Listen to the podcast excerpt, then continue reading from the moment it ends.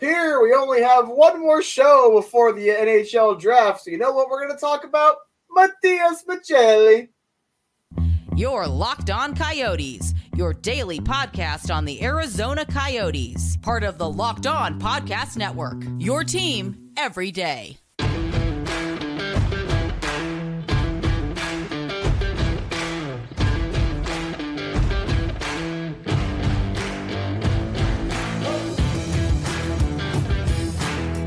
Welcome to the show, everybody. This is Locked On Coyotes. Today's episode brought to you by Game Time. Download the Game Time app and create an account. Use the code Locked On NHL for twenty dollars off your first purchase. I'm your host, Robyn Leaño. That's Matthew Jacobson right beside me. On today's episode of Locked On Coyotes, and we want to thank everyone for making this show your first listen every day. We are free and available everywhere you get your podcast, including on YouTube and the SiriusXM radio app. Matias Maccelli, Matt, isn't This is he's good. He's named to the All Rookie team. I think. We, can, can, can we say in the last the last rookie if one we made made the All Rookie team for the NHL? I, I, I, I don't know. I, I, let's see. I, I'm gonna look. It definitely isn't Victor Soderstrom yet. Um, No. Keller maybe. Kells or or Chychrun, to be honest, are the only ones that are, are, are popping up. But anyway, anyway, Matias Maccelli was fourth overall in in Calder votes, and it, look, I, I am not meaning to disrespect Stuart Skinner. I feel like he was carried, and Maccelli should have been one of the three finalists instead of Skinner, because then we could have had another Kachina boy up there, uh, you know, re- repping us. But I suppose we can't have everything that we want. No, we can't. I and you know, and I'll say this though, like as a, as, as much as it sucks, the injury that Matias Maccelli had in December, January, hurt his chances significantly. Even though he still had the most points per game. even though Beniers also had an injury. But you know what? We're not going to get into that. We're, we're not going to have this little back and forth about, well, this should have happened or that could have happened. What we're going to do, we're going to be more productive this time on Locked On Coyotes. And I I picked an arbitrary year of 2017 because uh, the year before 2016 you have Clayton Keller and Jakob Chychrun. It would have kind of ruined the point I was going for. But I want to go ahead and ask you, who do you think the uh, most productive or the players that have either produced the most or played the most NHL games the Coyotes have drafted since 2017. And uh, I, I want to see if you can get some of these names because I, as I'm looking over it right now, there are one, two, three with a hundred or more NHL games played, and I guarantee you will not get one of them. So since 2017, draft.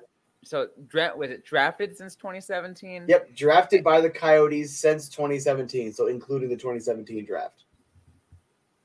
And and um and has a hun- over 100 NHL games.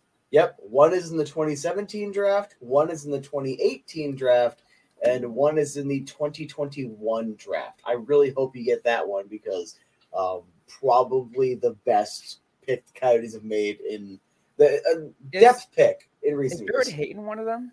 Yes, Barrett Hayton. Uh, in terms of total games, would be number one on the list. 176 games played, 32 goals, 42 assists, 74 points. Uh, he's he's definitely. I like his game, two way game. Like him, definitely could be a second line center. Could still end up just being that third line center, the bottom nine anchor, or sorry, the top nine anchor you need. That being said, that wouldn't be bad at all. JJ Moser? Yep. JJ Moser would be number. Actually, I think they're tied for number two.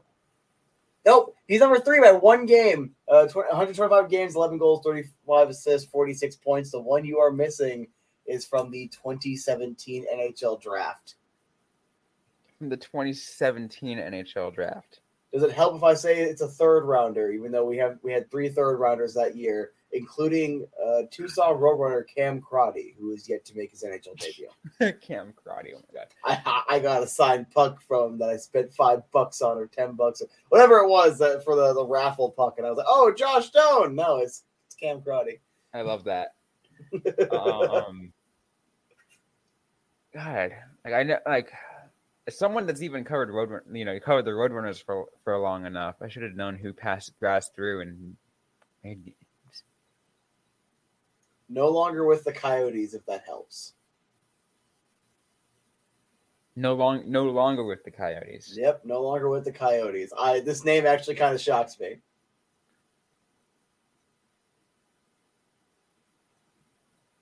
I'm drawing a blank here. Mackenzie Entwistle. 126 games played, 10 goals, 14 assists, 24 points. Former Yeah, Hamilton Bulldog. Yeah, I think that that I think that would easily kind of went past me. I'm like, I that's a that's a forgettable name, but, but he's played the second most games. Which is Uh, and then- interesting. yeah, I'm like, what? That's, Uh, and then to uh, round it out, Pierre Olivier Joseph, 95 games, 6 goals, 20 assists, 26 points. Kevin Bahl, 66 games, 3 goals, 11 assists, 14 points. Jan Jenik, 17 games, 4 goals, 1 assist, 5 points. Ivan Prosvetov, 13 games, no points, obviously. Victor Soderstrom, 50 games, a goal, and 10 assists. Ben McCartney, 2 games, nothing but yeah, two games. And then Gunner had that 33 games played. Uh, I, I'm going to assume Entwistle was the one that, if you're watching this right now, it's kind of like if I were to mention uh, Daniel Winnik or Craig Weller, where it's like, oh, who? exactly.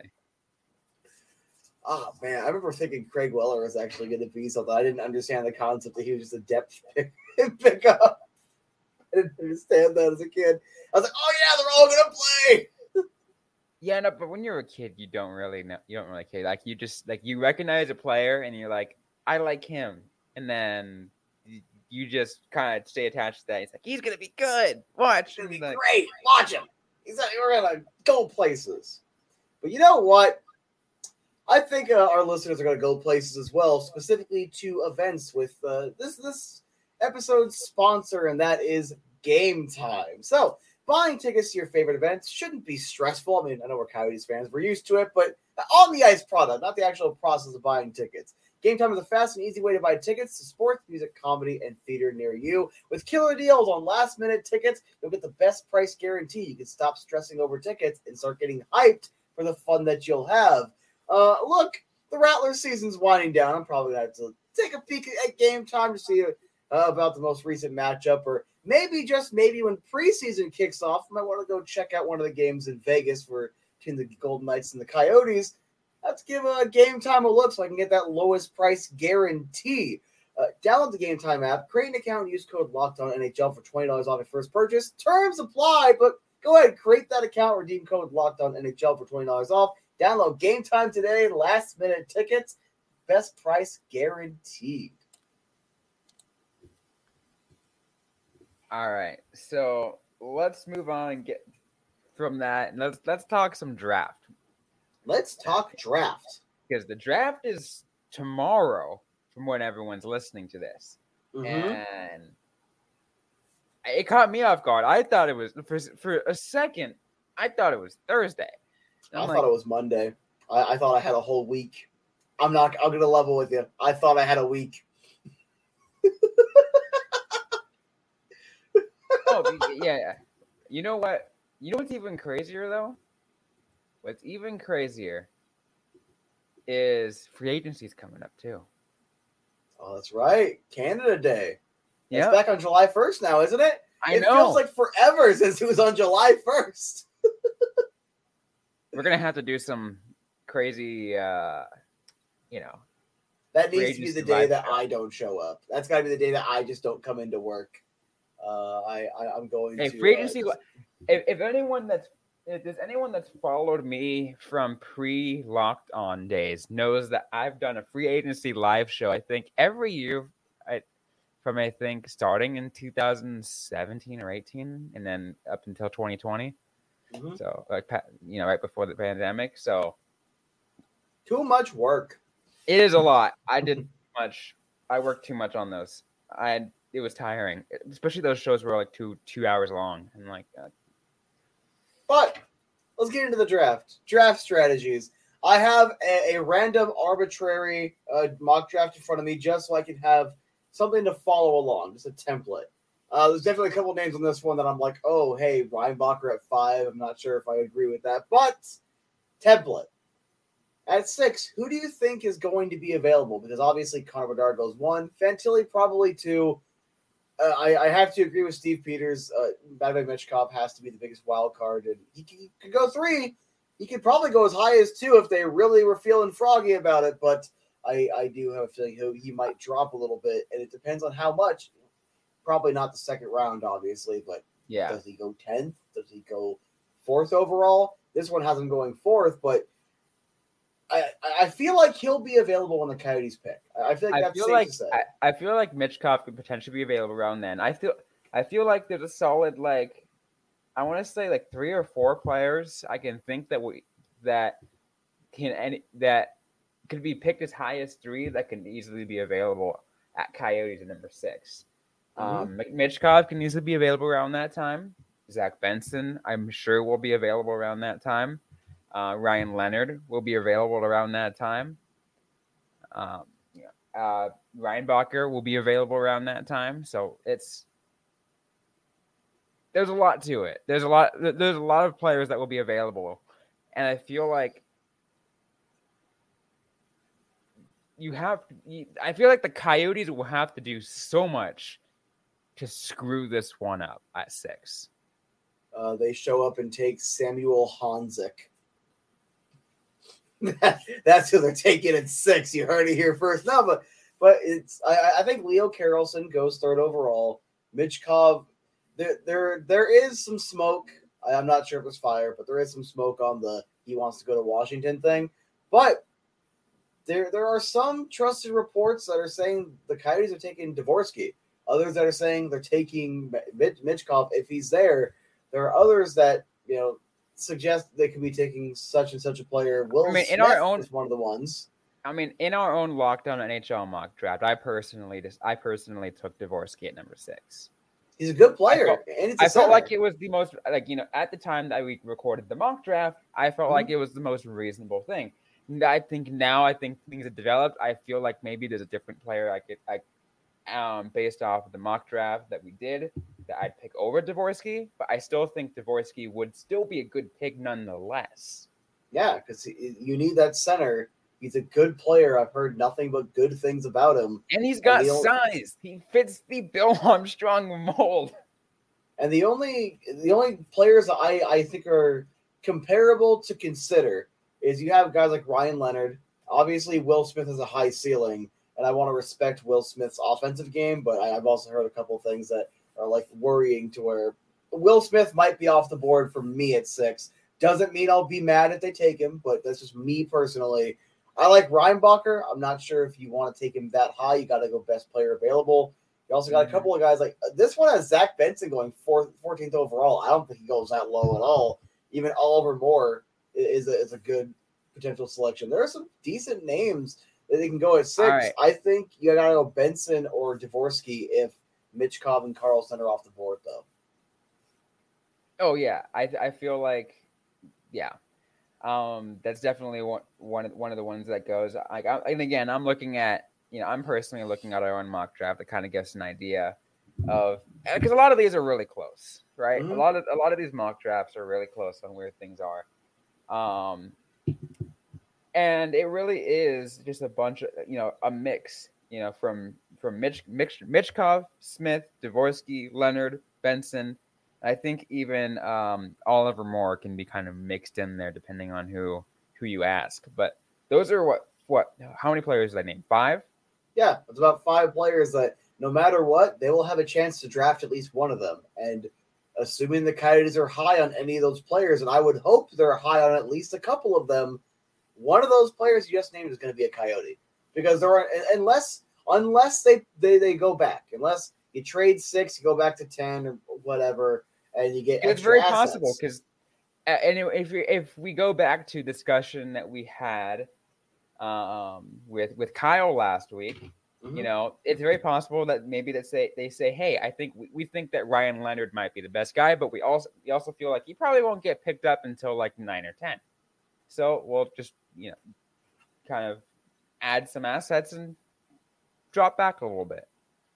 Yeah, it's possible. Uh, I also, if there is smoke to this Washington Capitals thing and the Coyotes, there is smoke to that report that they will just take Michkov if he's available. Uh, if I were the Coyotes, if assuming those two things are true, but those things have to both be true for this to make sense. Were the Coyotes, I'm calling Washington and saying you might as well tr- swap picks with us and give us some assets because we're taking Michkov if he's there. So I that's what I would personally do if both those things are accurate. Uh, because at eight, this this one has Dvorsky going at eight, but even if Dvorsky's off the board, probably Leonard or Smith or Benson or would still be available at eight. You'd still get a really solid player and an extra asset, be it what, a second and third Heck, or and even- whatever else. Even if you really want to, like, let's say, not, I wouldn't even call it consider it a reach, but like, you know, if you want to play it relatively safe for the Coyotes, because they, because you know they want a defenseman, Mhm. and you know somewhere between their two picks, ASP is going off the boards. No, doubt- no Yeah. doubt. About uh, the question is, do you want ASP or Reinbacher? And uh, and when is he going to go off? And when are both both of them going to go off the board? Is it, are they going to go off before twelve, or are they going to go off? You know, like what is what's it going to be? Uh, so you got to figure out how you're going to fit that into your strategy as well. Yeah, because did, did anyone see Nemec going second overall? I I don't think anyone saw Nemec going that high last year. Of no, I mean, I mean, surprising. it would. It, I think it was a huge like maybe. I knew last year that New Jersey didn't want they, they didn't really need any centers or forwards because they already were super stacked in that in that position. So there was no purpose in getting either Shane Wright or or uh, or Uri Slafkovsky. Maybe they were even thinking about getting Slafkovsky, but once uh, once he went off the board at one, Shane Wright was there. They probably didn't even like Shane Wright. It's like, okay, that edge works. So I think he works because we don't again we don't really need a center, so we're not going to try to focus on that. So that's how that happened. I mean, I I very well think that is legit exactly everything that went down that caused that to happen. It's possible, but again, I'm not even to- disagreeing. Like that's that probably was what happened. But I'm just saying, like no one saw him going second overall. ASP and Reinbacher could both be gone at six. It's, that's not going to happen. But no, they, also both are probably going to be gone by 12, even if let's say one of the two. So let, depending on who you believe, Reinbacher is more NHL ready. So Reinbacher's off the board anywhere between five and eight, and then ASP he's not getting past the Coyotes if he makes it to 12. You know, in general. So it's like which means that like if you know if the Coyotes had picked somebody else at six and mm-hmm. they and they stick with that 12 spot, both Reinbach both Reinbacher and ASP are off the board by 12. Yet to find another defenseman. And again, you look at there's still other defensemen to pick. Again, we kind of take a look at back what we talked with Kyle. There's uh, there's Gulyayev, there's Willard, there's options. this one is confusing me because uh, ASP 13, Tom Willander at 11. I don't agree with that. I, I just don't. And I feel like that'd be a really weird way for the draft to go down. But let's say that happened and the Coyotes are picking 12. I don't see ASP getting past the Coyotes at 12 if he was available, to be honest, No. because, uh, yeah, you have Zach Benson down there potentially. I'm just going to assume, again, just kind of reference here, like, there is a lot of ways this could go. Just Mhm. and, and like I said, no one expected Nemec to go second overall last year, so you can be surprised. The only point I'm trying to make is you can be surprised with defensemen going up, but I still do think you're going to see a lot of, of favoring centers, and you see that all the time.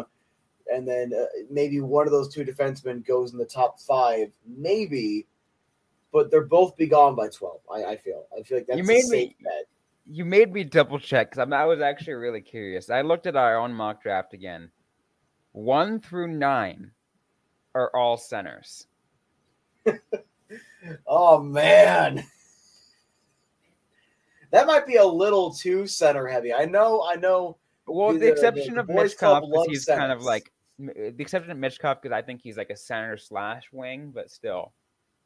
from what I can tell, he's mostly a wing, but I'm not saying he's never played center or anything. Just everything I see him listed as a, as a wing, but it's also a, an NHL star level talent. Every single thing has him projecting to be an NHL star level player.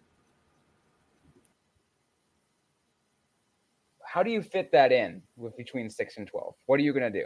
Like if you're if you're Bill Armstrong, how are you to strategize that to make sure that not only are you getting the best available player, at, at six, you know, or whatever position they get, they'd end drafting first. Like you said, maybe they draft back, um, while also, again, doing what they really need to do and potentially draft a defense.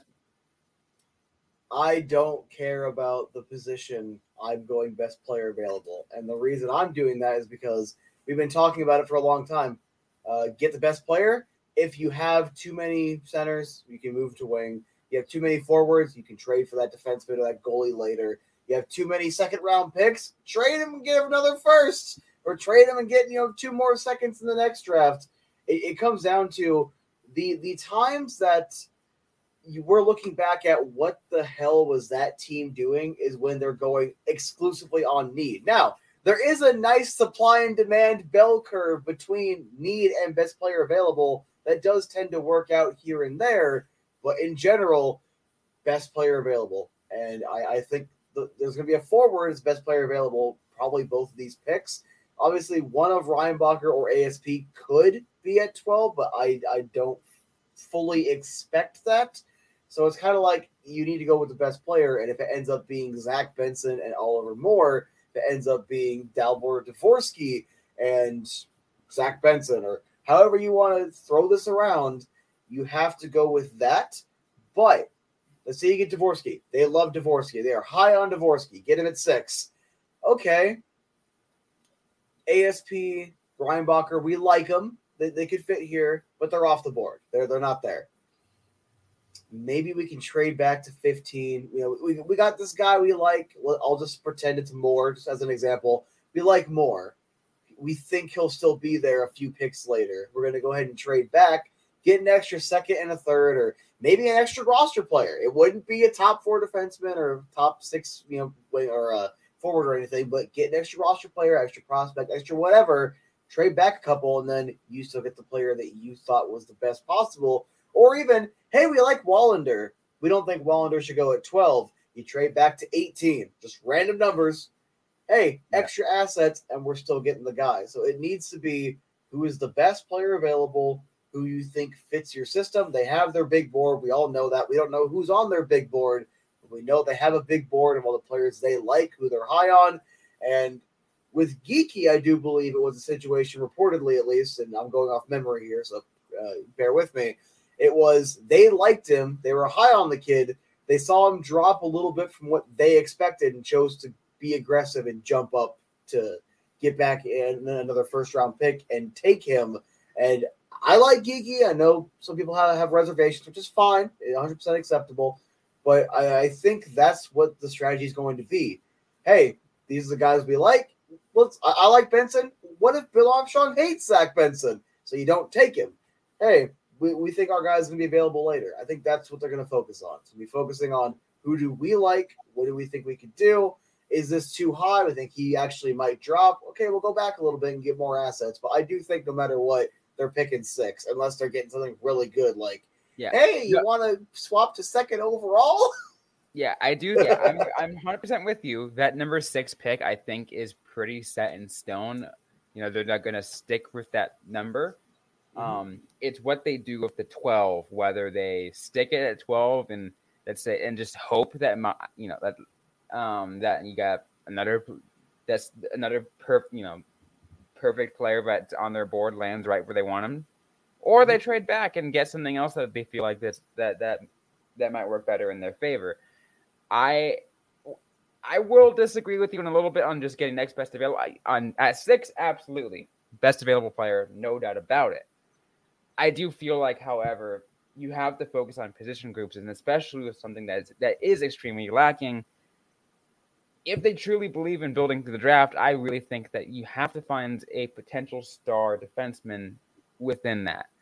Uh, it's we've we've seen it happen. We've, we've seen it work, and defensemen do take long to develop. I so it would take several years for them to even show, but I still firmly believe that I feel like they do need to pick a defenseman in the first round.